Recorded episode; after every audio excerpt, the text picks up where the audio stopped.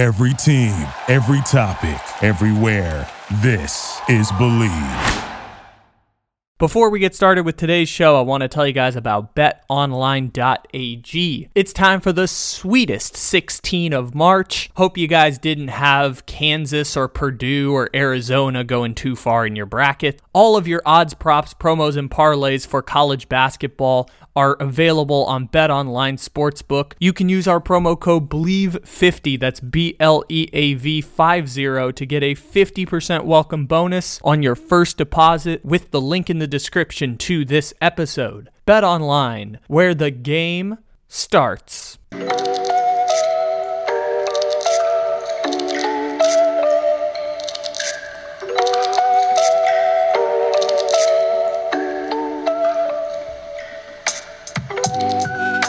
Good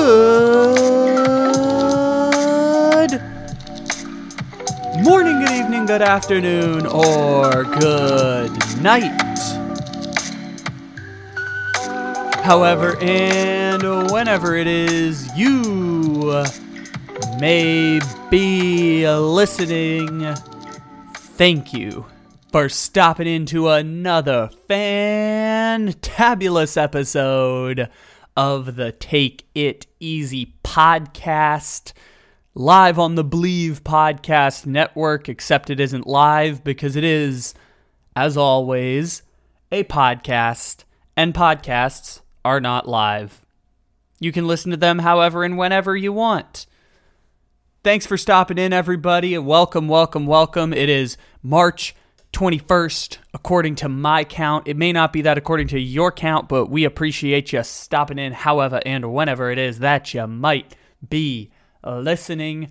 We have got a fantabulous show coming at you today because finally, after two weeks, lots of March Madness, NFL talk, great guests like Morgan from Australia, Razor Rosenthal, all our friends of the show.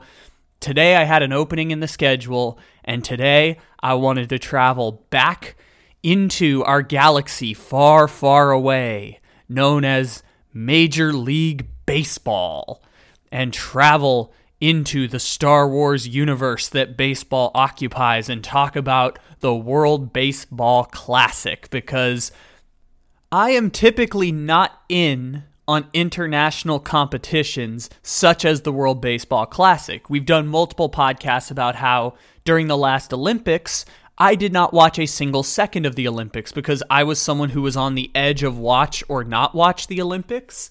And because of all of the corruption in getting the Olympics into China and compl- and the the IOC president giving a speech that was basically Chinese propaganda at the opening ceremony and how the Olympics became a not just a Chinese propaganda arm for the world, but also suppressed the uh, the slavery, the enslavement of Uyghur Muslims in China, and really went out of their way to try and avoid that. I just checked out of the Olympics altogether last year when they were in China, and then during the World Cup this last year, or AKA the Slave Cup, with the thousands of migrant worker deaths in Qatar and the Qatari government making it illegal to be gay and persecuting gay and lesbian and transgender people within Qatar. Because of everything in terms of the human rights violations of Qatar, I sat out the World Cup. I didn't want to support Fox by watching it on television, and I didn't want to support the Qatari government in their attempts to normalize human rights violations. So I've been out on international competition for a good while, and the World Baseball Classic fortunately doesn't have major human rights atrocities except for the ones we're going to bring up today on the show but that's another conversation. It's not human rights violations surrounding the event itself. It's more so the competing countries and their human rights violations. And i'm a bit of a baseball nerd like I talk about all the time, I treat baseball with the same veracity that some people treat Star Wars, which is nerding out about it and something that really captivated me as a kid and has only produced diminishing returns since. I still get nerdy about baseball. I still enjoy it because it's the sport of my childhood and the same way people really enjoyed Star Wars of a certain generation. I really enjoy Major League Baseball. So, let's talk about the World Baseball Classic. And since we're going to talk about the World Baseball Classic, we have to get in the right mood, the right mindset. So we're going to travel to a galaxy far, far away, which means we're going to play our Star Wars Major League Baseball introduction to episode five. Because right now, for those who are paying attention over the past few months, baseball is basically just Star Wars. I watched the Star Wars movies all for the first time in the last 12 months, and I realized, oh, hey, baseball is basically just Star Wars. You've got the, the Dodger Empire, tyranny across the National League and the small resistance in San Diego, under resourced, undermanned, trying to fight against the Empire. They literally have a captain named Juan Soto which, by the way, if Harrison Ford had been born in the Dominican Republic, probably would have been Juan Soto instead of Han Solo. It's perfect wordplay. You have a hater and a Vader. I mean, come on. We just, it's perfect jokes here. So let's travel to a galaxy far, far away known as baseball. Episode 5 the Dodger Empire strikes back. After five days of battles, a perfect 13 innings from the bullpen fleet, and help from a rally goose, Captain Juan Soto and the San Diego Resistance blew up the Holy Dodger Empire's 111 win Death Star, restoring a balance to the force. After their incredible victory, the Resistance discovers they still have much to learn after a journey to the Dagobah system and a visit to Master Harper on the swamp planet known as Philadelphia. Meanwhile, the Holy Dodger Empire grows in wealth, pillaging the backs of Diamond and Purple Rockies once more for resources. The Empire has removed Captains Trea and Justin Turner while banishing Cody Bellinger to the north side. Master Cohen and his Met Army of Queens continue spending their unprecedented resources in an attempt to maintain control of their empire state along the eastern seaboard. In addition, Master Cohen and his Met Army of Queens, along with the Holy Dodger Empire, prepare themselves for the impending arrival of Master Ohtani, the fabled Jedi Knight from Anaheim, who legend says has the ability to master and control both sides of the Force. Despite their successes, the Resistance is losing resources and ground, trying to compete with the tyranny of the Holy Dodger Empire. They've fled to the backs of Diamond in order to re coordinate their efforts for the following season. In their time of need, Captain Juan Soto enlists help from a former Resistance ally, Fernando Calrissian, also known as El Nino. The Resistance also pays a hefty price for Xander Bogaerts' defection from the once great Boston Empire.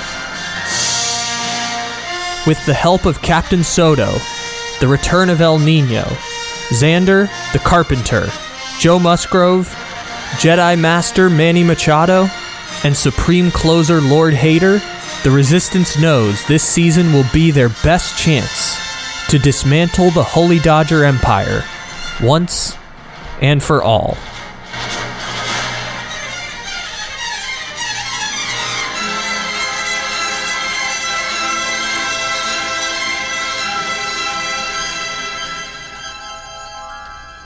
All right we have ventured into the baseball galaxy for what is a Major League Baseball adjacent story, the World Baseball Classic. I have gotten super, super invested in the World Baseball Classic because for those who haven't been following this, it's the first time in six years that they've held the World Baseball Classic. It was supposed to be held in 2020, and that did not happen because of the global pandemic, or 2020 or 2021, one of the two. But they moved it to 2023, and this is the first World Baseball Classic that's been held in six years.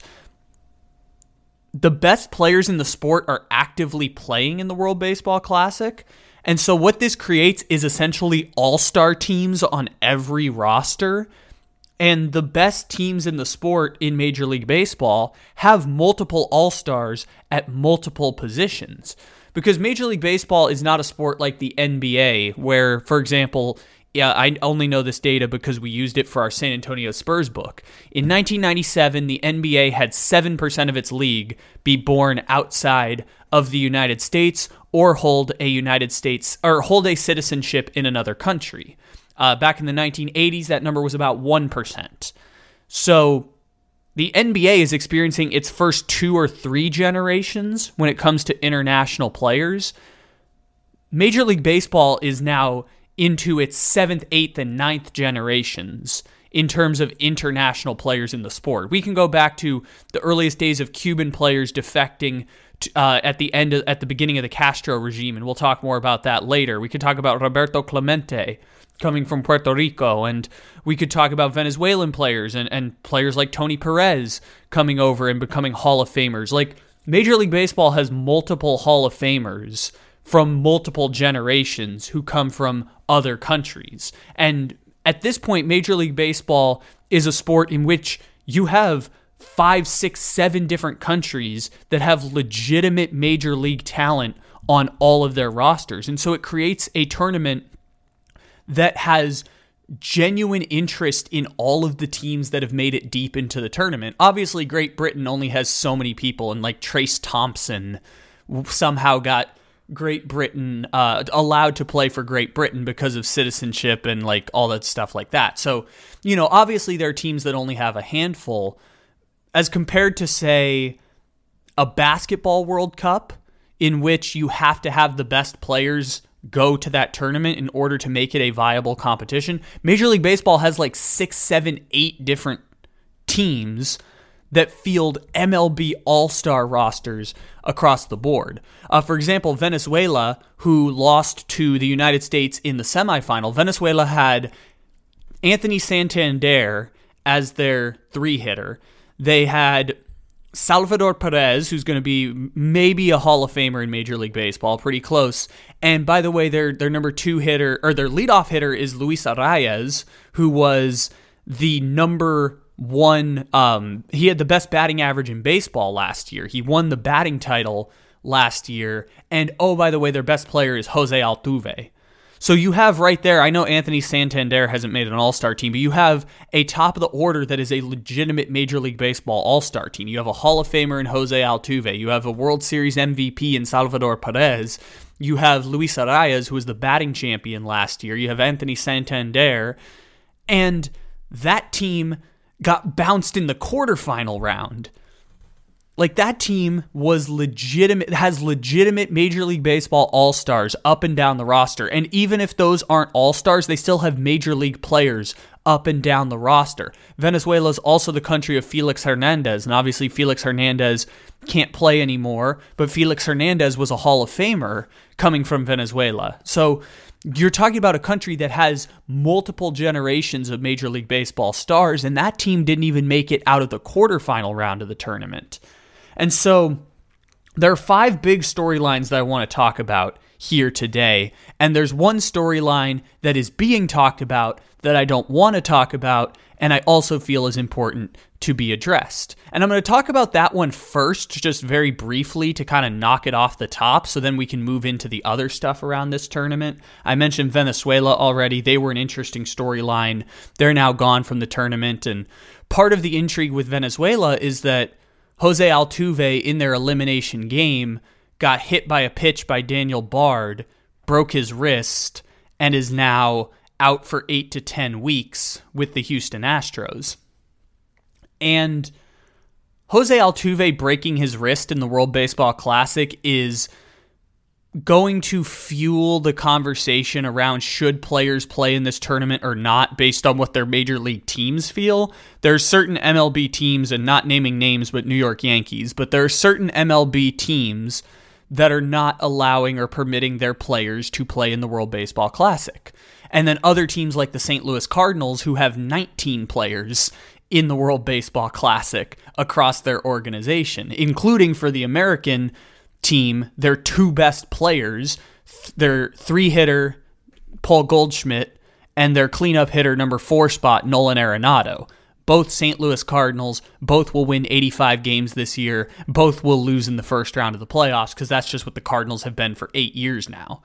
The Royal Cardinals, as our Star Wars narrative calls them. The Royal Cardinals basically exist to win 85 games and lose in the first round of the playoffs.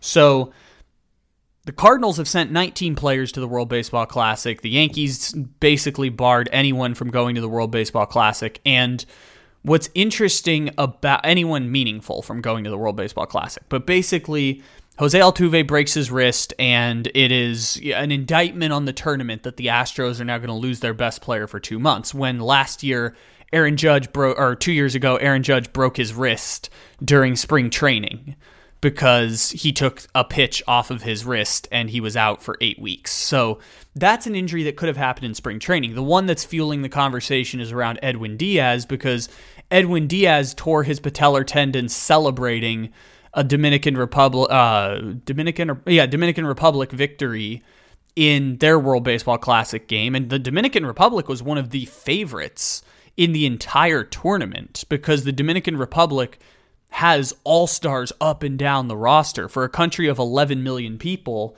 they are they are the baseball country and were I believe behind the United States in terms of favorites to win the entire tournament. Japan might have been there too, but the Edwin Diaz injury is the one that's fueled a conversation based a lot in people who are not watching the World Baseball Classic controlling conversation around the World Baseball Classic.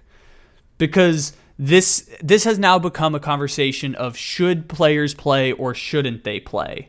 And do people care or do they not care? And do players care and do they not care? And the conversation is being driven by people who don't actually want to watch the World Baseball Classic, which in America is overwhelmingly white baseball fans who are not watching the World Baseball Classic white baseball fan is a little bit oxymoronic in this case, but specifically white baseball fans who are not watching the World Baseball Classic are driving the conversations around the tournament itself. And this is a problem that baseball has had for years is that people who are not watching the sport drive the conversation around the sport. And for that to then seep into the World Baseball Classic again, is disappointing because what does baseball have to do to not have there be a problem with baseball? And the only thing that I can point to is people watching the sport more as like their number one sport because what baseball has lost in terms of national relevance, they have gained in terms of a niche sport audience. Baseball has never been more popular for the people who really, really love baseball baseball as a number one sport has the veracity and flavor as people who all who consistently watch hockey or people who consistently follow the UFC, where it is a niche sport and a regional sport, and yet a sport where the people who do watch it really, really enjoy the sport because baseball is in an interesting place where the people who do care about baseball really, really care about baseball and it's really really fun because there's so many interesting storylines like we parodied into a Star Wars theme. There's so many interesting stakes and storylines in baseball right now and the product is theoretically about to be more entertaining during the regular season which once you get to the playoffs, I think most baseball fans are okay with the four and a half, four hour games.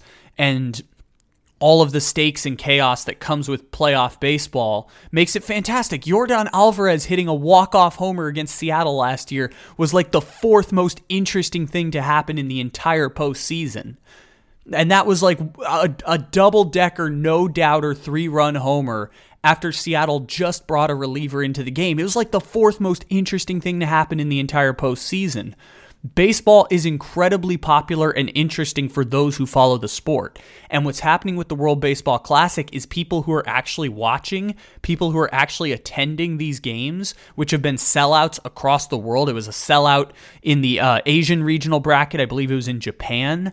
It was a sellout in Arizona when it was U.S. and Great Britain and when it was U.S. and Mexico and U.S. versus Colombia and it's been a sellout every single game in Miami for the quarterfinals and semifinals with the United States. And uh, on the flip side of the bracket, I believe uh, it was Mexico who played in uh, in Miami for their game, and they, I believe they had Puerto Rico play the Dominican Republic in Miami, and you just had this incredibly fun game. Uh, Nicaragua became a story of the tournament because Nicaragua had all sorts of people fly into the country for the games and then leave. And there was a giant Nicaraguan community in Miami that was uh, enjoying that game. And so you had this incredible atmosphere that was built around the World Baseball Classic. And people who are watching the World Baseball Classic are really enjoying the World Baseball Classic because not only do you have really intriguing games with all star rosters, you have players who like legitimately care and are legitimately talking shit during this tournament. Like I've been stunned by some of the quotes that have come out of the World Baseball Classic. There were players for the Dominican Republic who who were talking about if you could if you could rather win the World Baseball Classic or win a World Series, five players on the Dominican they asked six players. Five said win the World Baseball Classic. One of them said it's a push between World Series and World Baseball Classic because there is no representation for the Dominican Republic in Major League Baseball. And one of the storylines we're going to talk about later with Mexico follows this same sentiment with Randy Arozarena, the, the former star of the Rays championship run who only made $270,000 in the entire year while hitting 11 home runs in the playoffs for Tampa during the pandemic playoffs. And so you have this incredibly interesting tournament with player with all-star rosters and players who are legitimately talking shit and legitimately interested in competing in this tournament. It's been incredibly exciting and the thing that I started off talking about before getting sidetracked down the road of people who watch baseball really love baseball and people who don't watch baseball drive a lot of the narratives around baseball. It's happening again with the World Baseball Classic in America where white baseball fans who are not watching the World Baseball Classic are the ones driving the conversation around the World Baseball Classic. And people who are watching the World Baseball Classic, like myself, are finding it incredibly interesting and incredibly fun to watch to where I'm actively seeking out watching USA versus Cuba over March Madness on Sunday. And on Monday, which is today, I'm getting ready after I record this podcast to go watch Mexico versus Japan play in the semifinal game to set up a championship today on Tuesday that I'm going to be really, really excited to watch between the USA and whoever wins between Japan and Mexico. And so I'm really interested in this, and people who have watched the sport have been really interested as well. And we're right now just talking about the white fan bases. White base, white American baseball fans who are not watching are driving conversations as compared to white American baseball fans who are watching. And this doesn't even get into uh, Latin American baseball fans who are watching, um, whether it's Latin Americans living in America or Latin Americans living in another country. It is uh, it is a really really intriguing dichotomy here because you have a base uh, you have a baseball tournament that encompasses three major regions of the world. You have uh, North America, Latin America, and uh, like East Asia and South uh, not South Asia, East Asia with Japan and Korea, and you have these regions of the world all occupied by this tournament and the conversation on the North American side is decidedly not about the baseball itself. And it's been really interesting to watch that play out because this is the same thing that's happened for years in baseball. People not watching the sport, and particularly white people not watching the sport, have driven the conversation around baseball. And so it's so interesting to see not just this racial dichotomy, but this cultural dichotomy between baseball fans it, white baseball fans who are participating and those who have opted out of the World Baseball Classic and seeing the dichotomy in responses between the two, which doesn't even factor in. And again, I'm a white man in Northern California trying to talk about this stuff, so I don't have firsthand accounts to this. Is countries like Venezuela, countries like Nicaragua, countries like Puerto Rico and the Dominican Republic and Mexico, who have seen these giant turnouts for games, this giant interest. I, I if I did not mention Venezuela, I apologize for Venezuela because they showed out big time when their games were being played down in Miami. Uh, they said it was like 80% Venezuela fans for what was the game of the tournament when USA played Venezuela in the quarterfinals on Saturday was like the game of the tournament down in Miami. It was nine to seven, and Trea Turner hit a grand slam to give them the lead. It was just an amazing baseball game, just amazingly fun, and I wish I had gotten to see more of it. And that was the game that actually put me on to watching the last three games of this tournament because I really, really wanted to watch the last three games of this tournament. And so that's the that's the main point that I wanted to talk about there is people not watching the sport driving the conversation around the sport. That's been a problem in baseball for years and years and it's perpetuating with this racial and cultural dynamic when it comes to the World Baseball Classic. And this is normally the point where someone might say, I think we should focus on the incredible fun the players are having and all these fun storylines around the World Baseball Classic. And I'm going to talk about some of those storylines.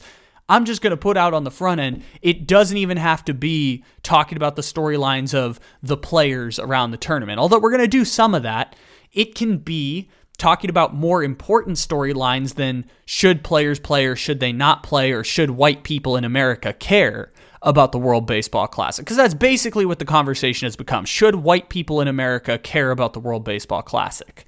And there, there are more interesting conversations to have beyond the hey, let's talk about Shohei Ohtani and Yu Darvish. Although that those storylines are incredibly interesting, and Shohei Ohtani is going to be one of the storylines we talk about later.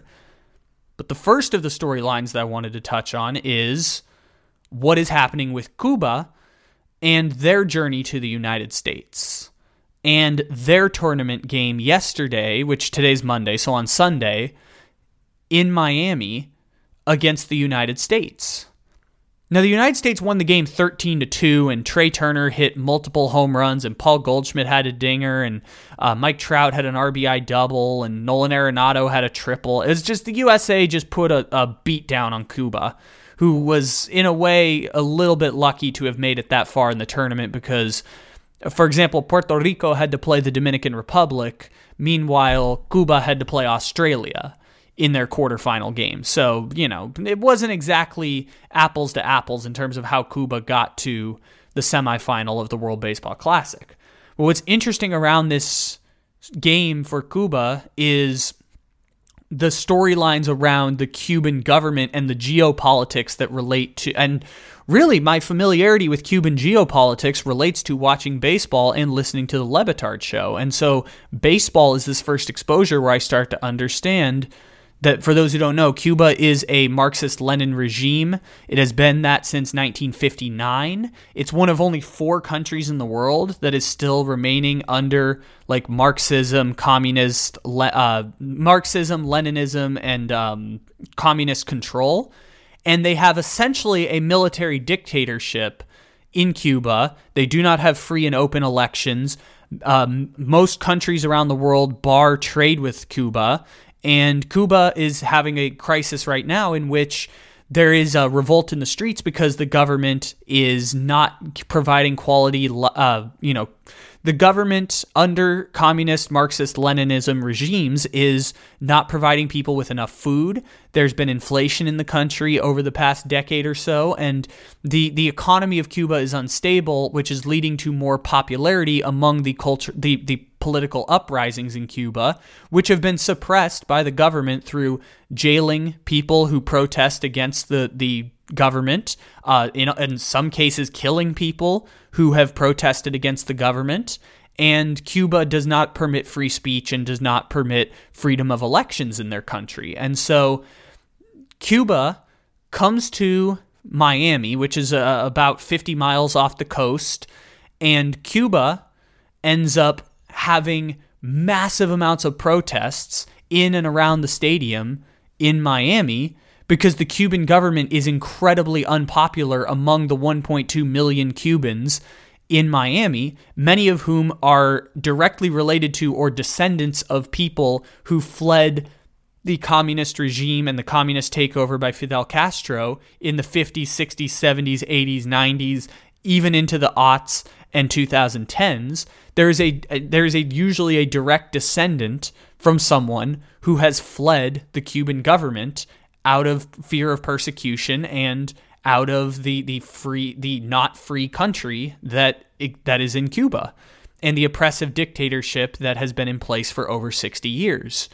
And so, what was interesting is that you saw giant amounts of protests against the Cuban baseball team because the Cuban baseball team is, in essence, a propaganda arm for the Ameri- is a propaganda arm for the Cuban government, and their their run through the World Baseball Classic has been popular for the country. And what was interesting about this World Baseball Classic on a number of fronts is former players who had defected from the country. And for those who don't know, defecting from a country is when the team travels internationally and they stay in the country where they are or flee to another country in order to obtain some sort of citizenship or obtain some sort of visa or a refugee status. America used to have a wet foot, dry foot policy where if people from Cuba could land in America, then they would get uh, they would basically be allowed to stay in America and they would not be sent back to Cuba. It's one of the only regions of the world in which,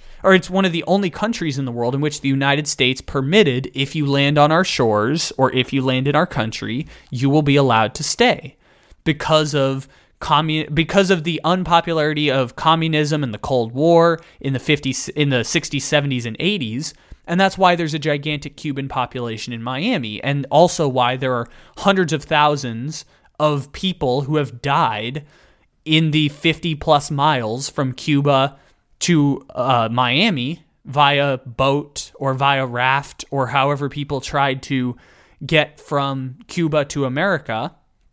There are hundreds of thousands of dead bodies in the the the strait between Cuba and Miami and many millions more people who have moved either to Mexico or to the Dominican Republic or other places in which they could obtain some sort of refugee status. And so when Cuba comes to Miami for the first time ever, there are massive amounts of protests around this game and this World Baseball Classic. And then after the game concludes and it's a 13 to 2 win for the United States, we learned on Monday morning that the bullpen catcher for Cuba, whose name is Ivan Perito Gonzalez, Prieto, uh, sorry, Ivan Prieto Gonzalez, the bullpen catcher for Team Cuba, stayed in Miami after the game and did not show up at the airport for the team's flight to Havana. And because of players defecting over the years, uh, such as the there's a great uh, documentary that was done by uh, 30 for 30 on ESPN about Livan uh, and uh, El Duque Hernandez, the two brothers who fled Cuba at different times and both ended up becoming major league pitchers. Livan for the Florida Marlins, El Duque famously for the New York Yankees.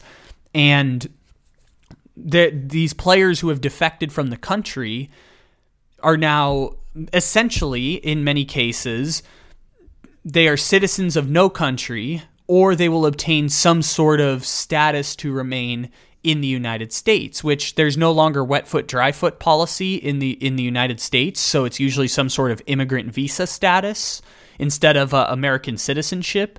But in this case, you have Cuban, uh, you have the the bullpen catcher for Cuba being the one person to defect from the World Baseball Classic, and because many players have defected over the years, the Cuban government and the people who travel with the team have policies and procedures in place to attempt to prevent people from defecting.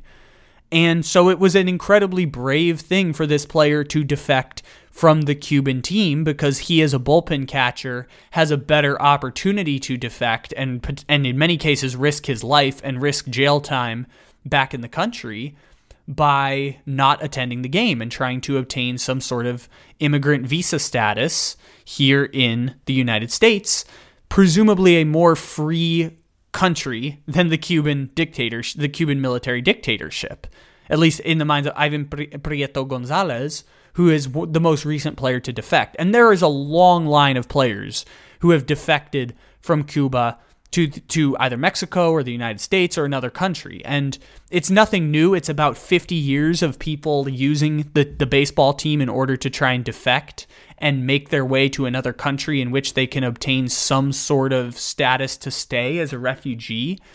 And what's interesting about this case is it's the first player to do so at a World Baseball Classic.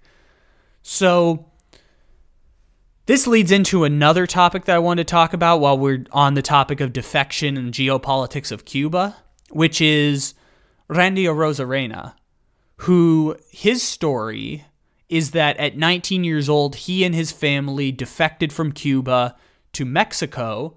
And while he was in Cuba, Randy Arozarena was making about $36 a month at most playing baseball. And Randy talked about how he was making more money than his mother on the $36 a month that was being provided as a stipend for him playing baseball in Cuba. And Randy Arozarena made it to Mexico, played, uh, tried out for Mexican Baseball League for a few years, ended up signing with the Cardinals for $1.2 million, got traded to the Tampa Bay Rays, and famously, Randy Arozarena ended up being the hero of the playoffs for Tampa Bay, who had 11 home runs in the postseason. It was the second most in the history of the sport. And he was famously making $270,000 because of the shortened season, shortening pay. Meanwhile, his adversary in the World Series, Mookie Betts, and my favorite image ever is Randy Arozarena and Mookie Betts on a poster together to advertise the World Series where Mookie had just signed a $300 million contract and Randy Arozarena was making $270,000 a year playing for the Tampa Bay Rays just because he was a rookie and just because he was like a bench player making the league minimum who happened to have an incredible breakout World Series or breakout postseason in 2020.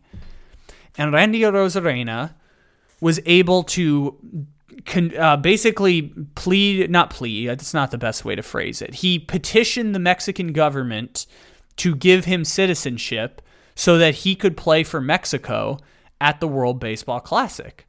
And Randy Arozarena has been the best player on a Mexico team that has all Major League Baseball players. And similarly to what we were talking about with uh, similarly to what we were talking about with Venezuela, where Venezuela got bounced in the quarterfinal and they had four All Stars, a batting champion, a league MVP, a World Series MVP on their team. Team Mexico has all Major League Baseball players, including some Major League Baseball stars. Isaac Paredes for the Tampa Bay Rays is an incredible shortstop. Rowdy Tellez made the All Star team with the Brewers this last year. Um, they've got Austin Barnes, the catcher from the Dodgers. Alejandro Kirk was the uh, batting champion for most of the season until Luis Arraez ended up beating him. And then, of course, you have Jared Duran from the Red Sox. You have Alex Verdugo, a former top prospect. Uh, Luis Urias, the pitcher who closed out the World Series for the Dodgers in 2020 and is now their number two starter. Jose Urquidy, who had I, be- I believe he was the pitcher who threw the no hitter in the World Series for the Houston Astros. He pitches for Team Mexico. You have Taijuan Walker pitching for Team Mexico, Jojo Ramirez. Like, this is a really, really deep Mexico team. And so Randy Arozarena has been the best player on Team Mexico so far. And he is someone who defected from Cuba in order to play for Team Mexico and he's someone who's been very vocal throughout the tournament of the atrocities of the Cuban government under the military dictatorship, in which there are not rights for their people, there is not free speech, and people are put in jail and sometimes killed for protesting against the government. And Randy Arozarena talked about uh, how atrocious the conditions have been when he was living in Cuba, how he was living in poverty, and even when he had made it to the top levels of baseball at 19, he still was not making enough to even provide some sort of a stable life for his family. And so the fa- the quote that ended up going viral a couple days ago is that he was hoping Cuba would beat the United States in the semifinal so that Mexico would be the team that eliminated them in the championship game. And he wanted to stick it to the Cuban baseball team and the Cuban government that he is a he is standing against what they stand for and wants to work to free the people of Cuba and he's doing it while wearing a Mexican jersey and I think that's an incredibly awesome story and something that Randy Arozarena had been fighting his entire life to have the opportunity to do. When he flees uh, six years ago from Cuba and now at 25 years old is the star of the Mex- of, of Team Mexico, and he wants to use that platform to point towards the atrocities of the Cuban government. I think that's an awesome story that Randy Arozarena is bringing forward to this World Baseball Classic. And the geopolitics story around Cuba and the United States playing them in Miami, and Randy Arozarena pointing to this. Yuli Gurriel, who is a, a, of Cuban descent, he defected from the team. He's now going to play for the Miami Marlins this year, and that'll be a. He obviously isn't playing in the World Baseball Classic because uh, he is not. Uh, he is not. He is considered a traitor in the eyes of the Cuban government. What changed about this World Baseball Classic is that Cuba actually sent out to their professional players who had defected to gauge interest in them playing for Team Cuba. And four players ended up replying that they would play for Team Cuba, despite the fact that they defected from the country and moved to America. Uh, Yoan Moncada from the White Sox was playing in the game for, uh, he was the leadoff hitter for Team Cuba last week, and Cuba played most of their uh, their their first games in Japan. So this was the first time they had gone to America to play during the World Baseball Classic. So you had Cuba with Yoan Moncada, Luis Robert, who's a star player for uh, the White Sox as well, Roenis Elias, who used to be the closer for the Seattle Mariners, and Yoenis Cespedes, who no longer plays Major League Baseball, but you know, former All Star. Uh, I think he hit 40 home runs in a season one year. Yoenis Cespedes also was playing for Team Cuba in the World Baseball Classic. And so this was, I guess, the beginning of normalizing relations with players who had defected from the country, or at the very least, players who were not hostile towards the Cuban government and wanted to wear their country's jersey at the World Baseball Classic. Because for players like Yuli Gurriel and players like Randy Arozarena, I mean, he got Mexican citizenship to play in the World Baseball Classic, but for players like Yuli Gurriel, they they are people of no country. To have to leave your home country behind and become a traitor of the state is to have no country. And unfortunately, the United States no longer welcomes people from Cuba with open arms into the country. There is immigration processes. They don't grant citizenship to people of the country.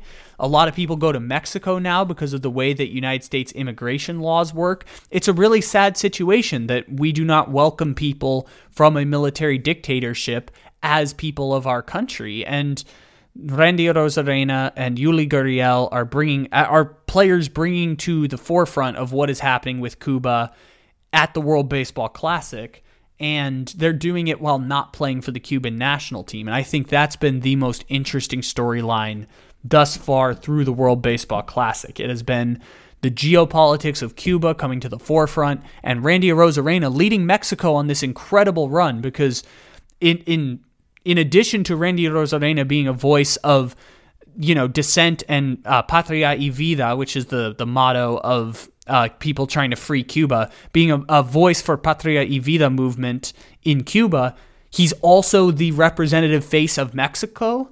And Randy Arozarena being the player who is leading Mexico on their deepest run through the World Baseball Classic ever, a country that is deeply ingrained in baseball and has not had a run like this in an international tournament, soccer or baseball, because remember, Team Mexico has lost in the round of 16 at like the last seven World Cups.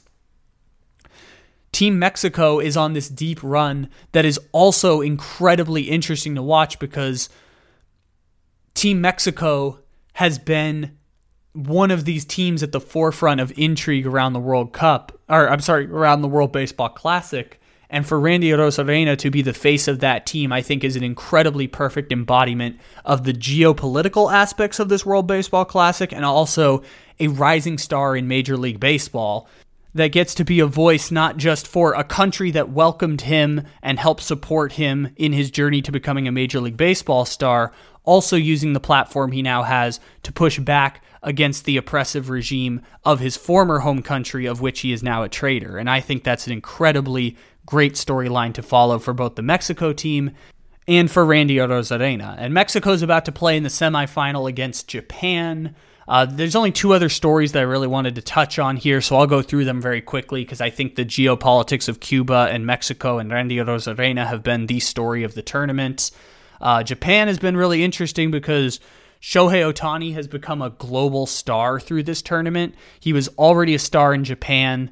Uh, Shohei Ohtani has, there's countless stories about how Shohei fever is similar to Ichiro fever in Japan, where Shohei Ohtani can't really go anywhere in Japan without being recognized, and he is this incredibly famous LeBron James type figure in Japan. I don't know if that's the greatest comparison, but he is this LeBron James type of figure in Japan.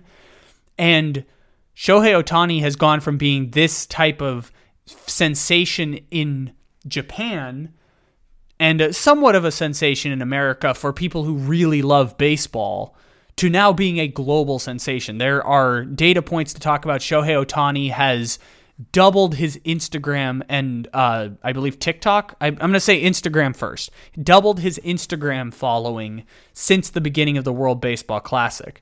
Jared Carrabis, who you know he does a lot of baseball stuff, and he's a Boston guy. He's uh, with DraftKings now. He put out that videos of Shohei Ohtani hitting home runs at the World Baseball Classic have done bigger views than last outs of the World Series by like quadruple the numbers. And again, this is weeks and weeks and weeks after the videos came out as compared to months and months and months after World Series videos have come out. Like Shohei Ohtani at the World Baseball Classic has become a global phenomenon because of how much he's dominating for Japan and the fact that all of these games are on TV in all of these different countries.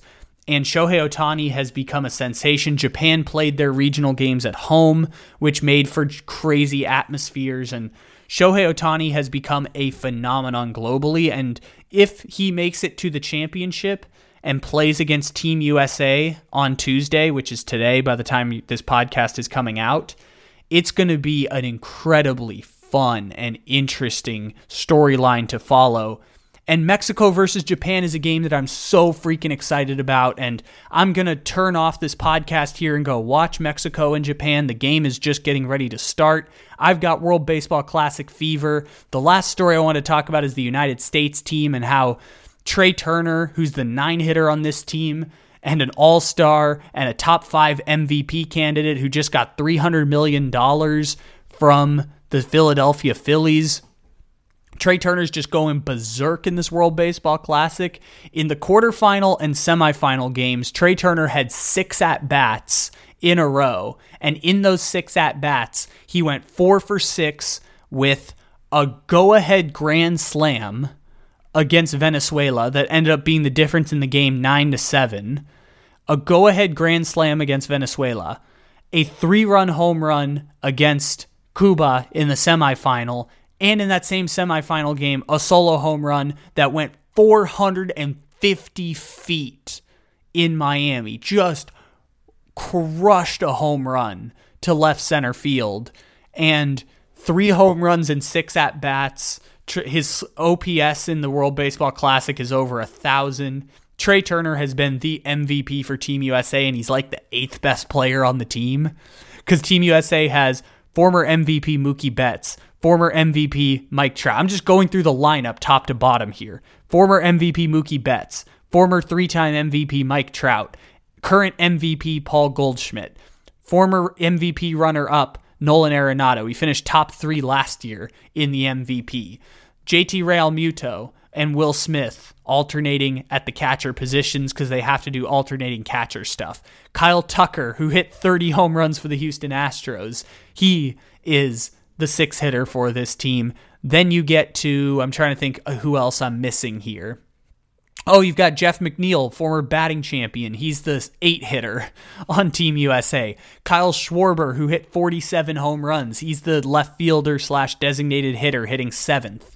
So you go through Kyle Schwarber as the seven hitter on this team, and then you get to Trea Turner, the shortstop star who's been the best player on Team USA for the entire World Baseball Classic. It's just incredible. It's it's incredible how stacked that Team USA team is and it's going to be so much fun to watch them in the championship, regardless of whether they play Shohei Ohtani in Japan or whether we get the good rivals matchup between USA and Mexico for the World Baseball Classic Championship. Oh my God. If you get USA versus Mexico for the World Baseball Classic Championship, you could just like end it right there. Just the game to end all games. I will be watching it with the most intent interest I meet. Oh my God, it would be so good. And you would be playing it in Miami. Oh my God, it would just be amazing. Amazing to have Mexico versus USA at the World Baseball Classic Championship. It would just be incredible.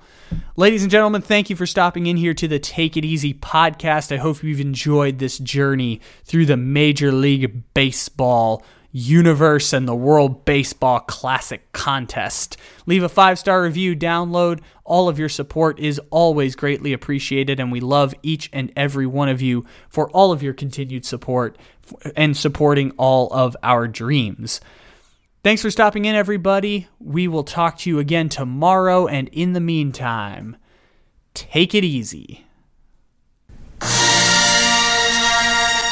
Episode 5 The Dodger Empire Strikes Back. After five days of battles, a perfect 13 innings from the bullpen fleet, and help from a rally goose, Captain Juan Soto and the San Diego Resistance blew up the Holy Dodger Empire's 111 win Death Star, restoring a balance to the Force. After their incredible victory, the Resistance discovers they still have much to learn after a journey to the Dagobah system and a visit to Master Harper on the swamp planet known as Philadelphia. Meanwhile, the Holy Dodger Empire grows in wealth pillaging the backs of Diamond and Purple Rockies once more for resources. The Empire has removed Captains Trea and Justin Turner, while banishing Cody Bellinger to the north side. Master Cohen and his Met Army of Queens continue spending their unprecedented resources in an attempt to maintain control of their Empire state along the eastern seaboard. In addition, Master Cohen and his Met Army of Queens along with the Holy Dodger Empire, prepare themselves for the impending arrival of Master Ohtani, the fabled Jedi Knight from Anaheim, who legend says has the ability to master and control both sides of the Force. Despite their successes, the Resistance is losing resources and ground, trying to compete with the tyranny of the Holy Dodger Empire. They've fled to the backs of Diamond in order to re-coordinate their efforts for the following season. In their time of need, Captain Juan Soto enlists help from a former Resistance ally, Fernando Calrissian, also known as El Nino. The Resistance also pays a hefty price for Xander Bogaerts' defection from the once great Boston Empire. With the help of Captain Soto, the return of El Nino, Xander, the Carpenter, Joe Musgrove, Jedi Master Manny Machado, and Supreme Closer Lord Hader, the Resistance knows this season will be their best chance to dismantle the Holy Dodger Empire once and for all.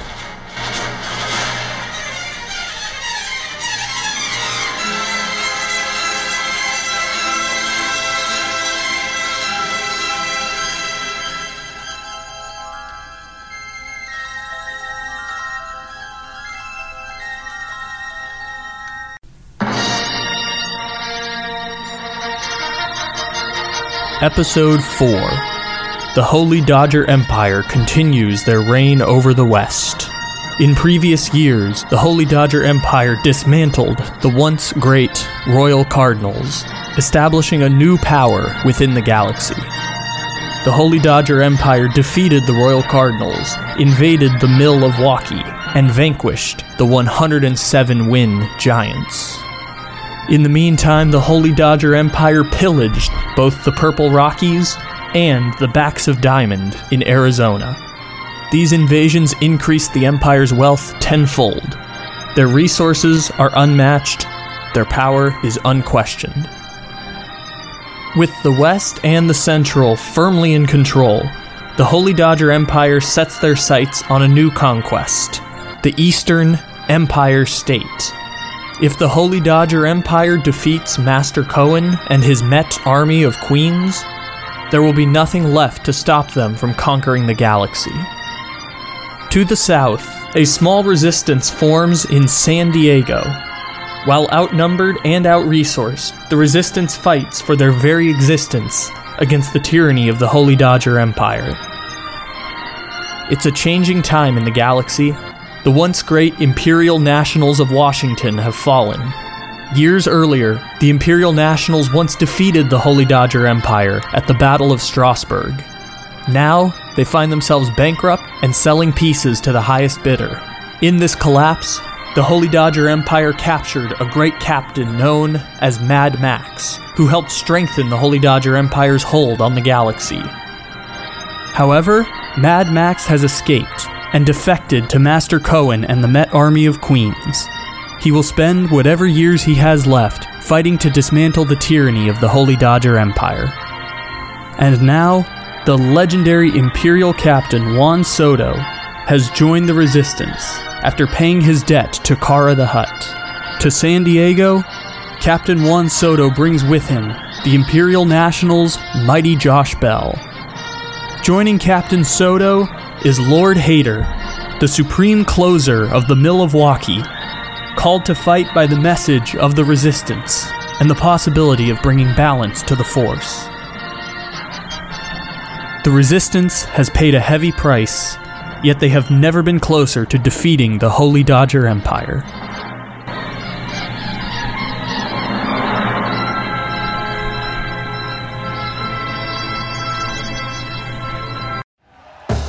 Thank you for listening to Bleav. You can show support to your host by subscribing to the show and giving us a five star rating on your preferred platform. Check us out at Bleav.com and search for B L E A V on YouTube.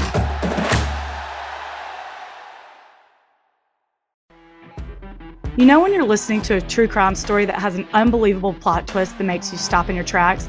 That's what our podcast, People Are the Worst, brings you with each episode. I'm Rachel. And I'm Rebecca. We're identical twins who love true crime cases that make you say, didn't see that coming, and we hate the people responsible for them. Listen to People Are the Worst now on Apple, Spotify, or wherever you get your podcasts.